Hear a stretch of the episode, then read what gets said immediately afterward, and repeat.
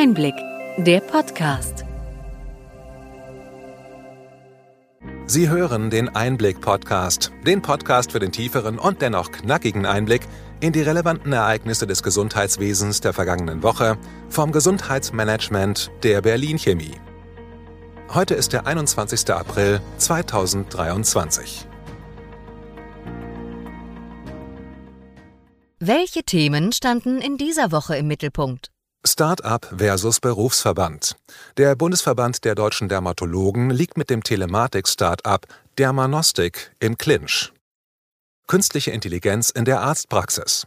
ChatGPT als nützliches Werkzeug, aber keine Diagnosehilfe.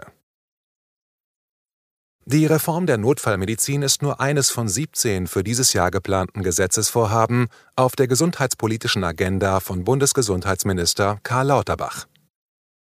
Mobile Anwendungen für effizientere Kommunikation im Krankenhaus. TI-Messenger der Gematik im Anmarsch.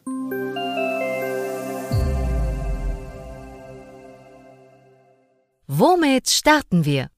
Das Telematik-Startup Dermanostik präsentiert sich als Hautarzt per App und wurde vom Fachportal Apotheker ad hoc als eine der aufstrebendsten Innovationen im Gesundheitsmarkt bezeichnet.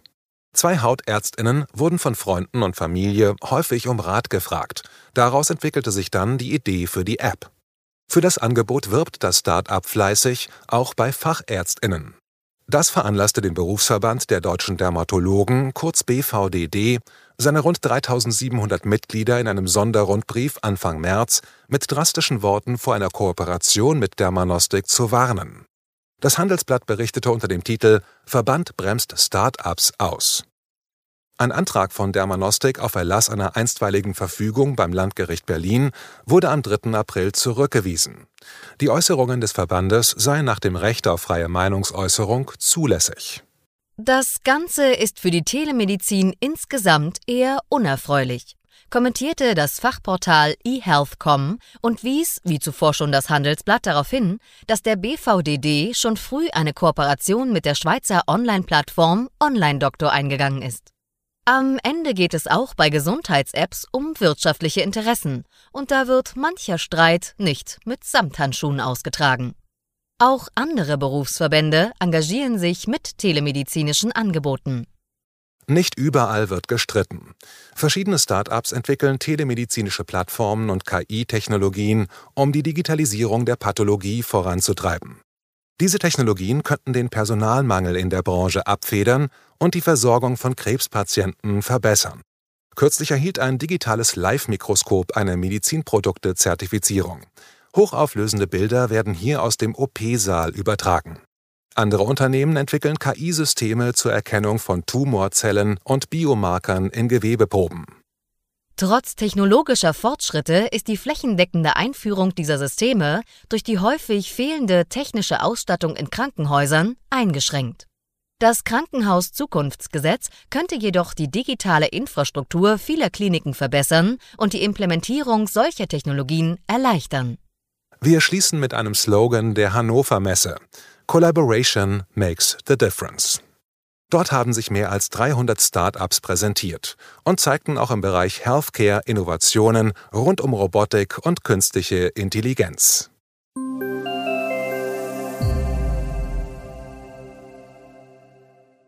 Künstliche Intelligenz ist seit dem Hype um ChatGPT aus der Nische der Technik-Nerds ins Scheinwerferlicht der Öffentlichkeit gelangt.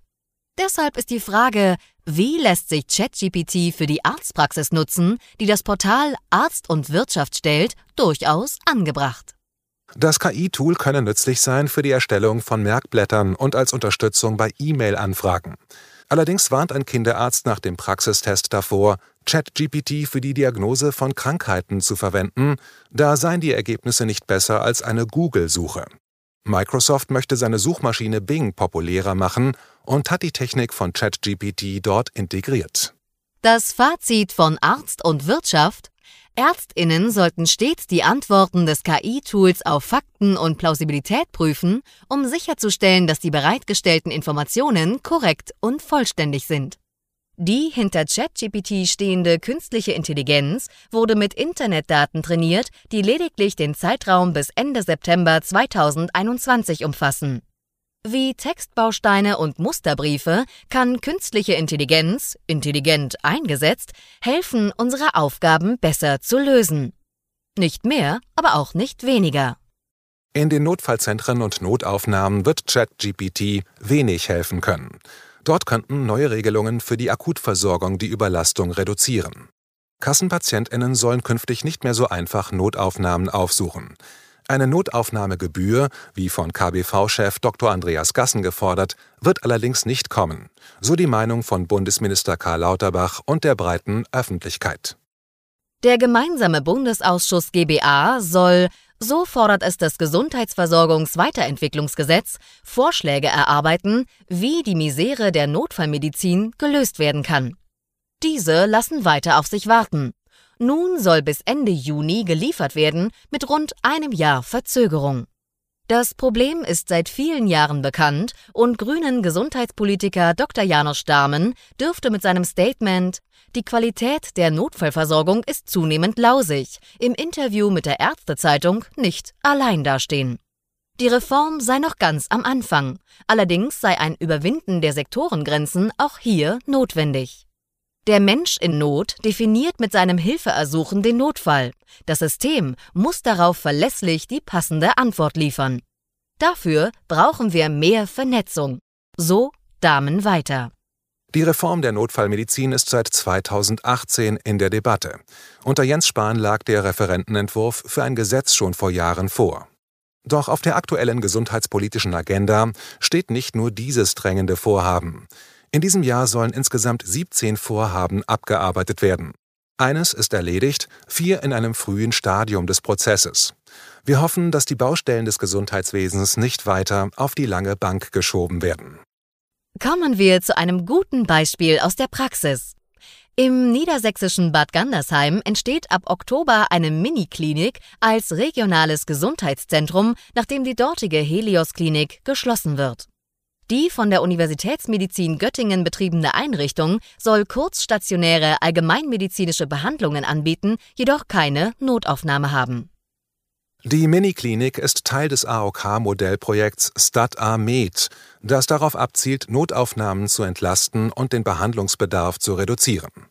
Niedergelassene Ärztinnen bleiben die erste Anlaufstelle für Patientinnen und entscheiden gemeinsam mit dem medizinischen Koordinator über die Notwendigkeit eines stationären Aufenthalts. Stat Med orientiert sich an der Stadtteilklinik in Hamburg-Billstedt und soll eine Brücke zwischen ambulanter und stationärer Behandlung bauen.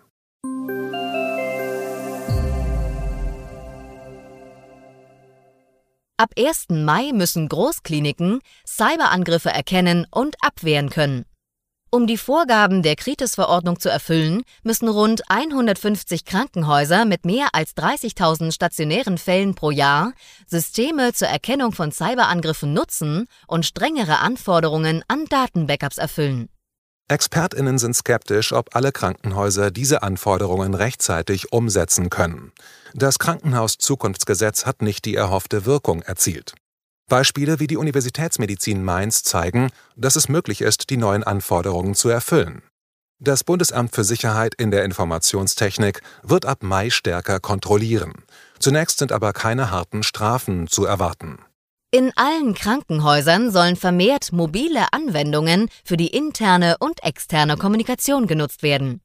Mit dem TI-Messenger der Gematik kann zukünftig das gesamte Gesundheitswesen miteinander kommunizieren. Die ersten Messenger-Dienste stehen 2023 zur Verfügung. Dann ist eine schnelle und sichere Echtzeitkommunikation auch im Gesundheitswesen möglich. Kann man lesen. Für eine moderne Kommunikation wäre es gut, wenn dies, wie angekündigt, umgesetzt wird. Erste Messenger-Anwendungen werden für die zweite Jahreshälfte erwartet. Einzelne Anbieter stellen ihre Lösungen schon bei der DEMEA in Berlin vor. Der zentrale Kongress aller Themen rund um die digitale Gesundheitsversorgung findet ab dem 25. April in Berlin statt. Bleiben wir bei der Kommunikation im Gesundheitswesen. Eine Umfrage im Auftrag des Bundesverbands der Verbraucherzentralen zeigt, dass 40 Prozent der VerbraucherInnen seit der Corona-Krise vermehrt digitale Gesundheitsangebote nutzen. Die Verbraucherzentralen fordern, das Datenschutzniveau bei solchen Angeboten nicht abzuschwächen. Die Hälfte der Befragten fühlt sich jedoch nur unzureichend über Digitalisierungsprojekte im Gesundheits- und Pflegebereich informiert. Über 56 Prozent der Befragten sehen Krankenversicherungen und das Bundesgesundheitsministerium in der Informationspflicht. Die Verbraucherzentralen appellieren an die Bundesregierung, umfassende Informationen über Möglichkeiten, Chancen und Risiken digitaler Anwendungen bereitzustellen. Zudem sollten analoge Zugangswege zur Patientenversorgung erhalten bleiben, um niemanden auszuschließen. Sie finden den Link zur Umfrage in den Show Notes. Ein wichtiges Tool der Digitalisierung soll der elektronische Medikationsplan sein. Hier kann auf die Erfahrungen von Projekten wie der Arzneimittelinitiative Armin zurückgegriffen werden. Die Begleitstudie zu diesem Modellprojekt von AOK Plus, Kassenärztlichen Vereinigungen und Apothekenverbänden in Sachsen und Thüringen zeigt, dass ein elektronischer Medikationsplan, der von Ärztinnen und Apothekerinnen gemeinsam gepflegt wird, die Patientenversorgung verbessern und unerwünschte Wechselwirkungen vermeiden kann. Armin-PatientInnen wiesen im Untersuchungszeitraum eine geringere Sterblichkeit auf und fühlten sich besser begleitet. Die Arzneimittelinitiative sollte die Qualität und Wirtschaftlichkeit der Arzneimittelversorgung erhöhen und wurde 2014 gestartet. Das elektronische Medikationsmanagement half vor allem älteren PatientInnen mit vielen Erkrankungen, die mehrere Medikamente einnehmen die neue monatliche Pauschale für die Telematikinfrastruktur soll ab 1. Juli fristgerecht ausgezahlt werden, betonte das Bundesgesundheitsministerium auf Anfrage des Deutschen Ärzteblattes. Gespräche zwischen der KBV und dem GKV Spitzenverband zur Höhe dieser Pauschale sind bislang ohne Ergebnis geblieben. Bis Ende April kann eine Einigung erzielt werden. Danach wird das BMG eine Pauschale mit Rechtsverordnung festsetzen.